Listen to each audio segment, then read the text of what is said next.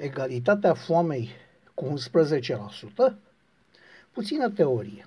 Vorbim mult despre pensiile speciale, dar nu știm ce sunt ele și nici nu ne este foarte clar cine sunt beneficiarii lor. Așa că în sânul populației există o stare de nemulțumire îndreptată, îndreptată împotriva oricui pică în acel moment la îndemână.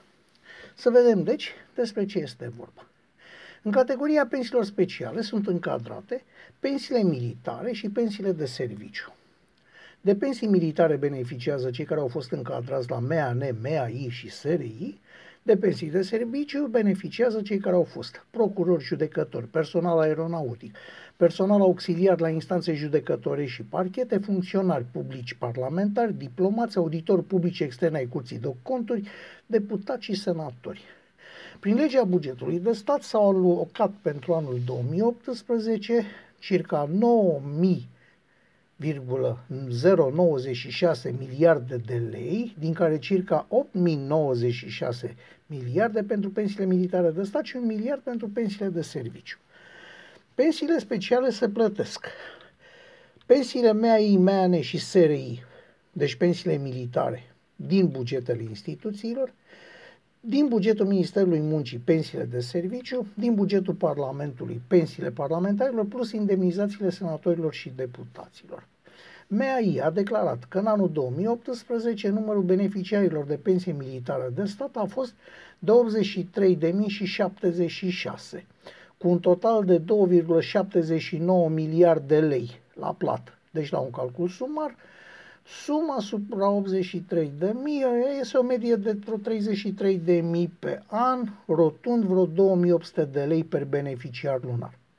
Dar când afli că peste 1200 de pensii din MEAI depășesc 10.000 de lei pe lună, te cam ia cu dureri de cap. MEANE precizează că suma de la buget destinată plății pensiilor a fost de peste 3,5 miliarde de lei. La nivelul anului 2016, în plată erau cam 75.000 de beneficiari. Însemnând tot în urma unui calcul rapid, aproximativ 48.000 de lei pe an, deci cam 4.000 de lei pe lună. Dar și aici discutăm despre unele pensii, mai pensii decât altele. SRI avea în jur de 9400 de pensionari și aici se opresc datele pe care le-am găsit. În ce privește pensiile de serviciu, În iunie 2019 era un număr de 9312.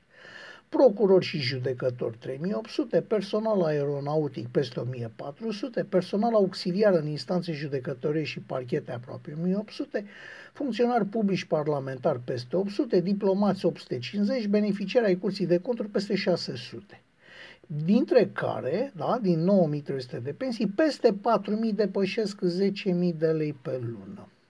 Ceea ce părea la început un lucru de bun simț a fost transformat în privilegiu și apoi în abuz legiferat.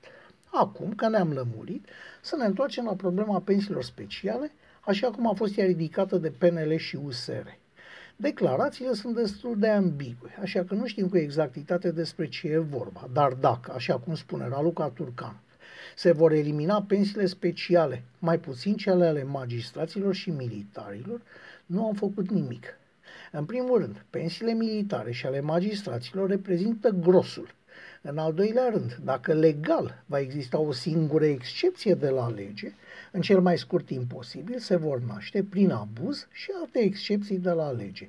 Iar în al doilea rând, din 9 miliarde de lei băgați anul trecut în pensiile speciale, 8 miliarde, de fapt peste, au fost pentru pensiile militare și ale magistraților. Așadar, cea mai mare parte partidele aflate acum la putere și care se pare că ar vrea să împace și capra și varsa, trebuie să afle că lucrul ăsta nu se poate. Nu se poate și pace. Trebuie făcută ordine în sistemul de pensii. Sunt de acord, dar ordine nu se poate face atâta timp cât pentru aceeași contribuție nu se dă aceeași pensii. La aceeași contribuție, sumă și perioadă, adică sistemul public de pensii trebuie să plătească aceeași sumă, indiferent de munca depusă de beneficiar. În mare este aceeași situație de la cota unică de impozitare. Cota este aceeași, dar un salariu mai mare plătește mai mult decât un salariu mai mic. Așa și la pensie. Un salariu mai mare trebuie să genereze o pensie mai mare, unul mai mic, o pensie mai mică și în mod special la aceeași contribuție, aceleași beneficii. Sistemul public de pensii trebuie eliberat de ingerințe politice. Casele de pensii cu statut special trebuie să dispară. Banii trebuie să intre într-un singur loc și de acolo trebuie asigurate drepturile pensionarilor în mod egal. Este simplu și cu siguranță în câțiva ani sistemul public se va pune pe picioare. Ce ne facem însă că dacă guvernul elimină pensiile privilegiate, dar le păstrează numai pentru militari și magistrați, nu renunță decât la circa 11% din onerosul sistem de pensii și păstrează cam 89% din el. Principiile după care trebuie să funcționeze sistemul sunt simple. Plată calculată funcție de contribuție, la contribuție egală, plată egală, zero privilegii, zero excepții.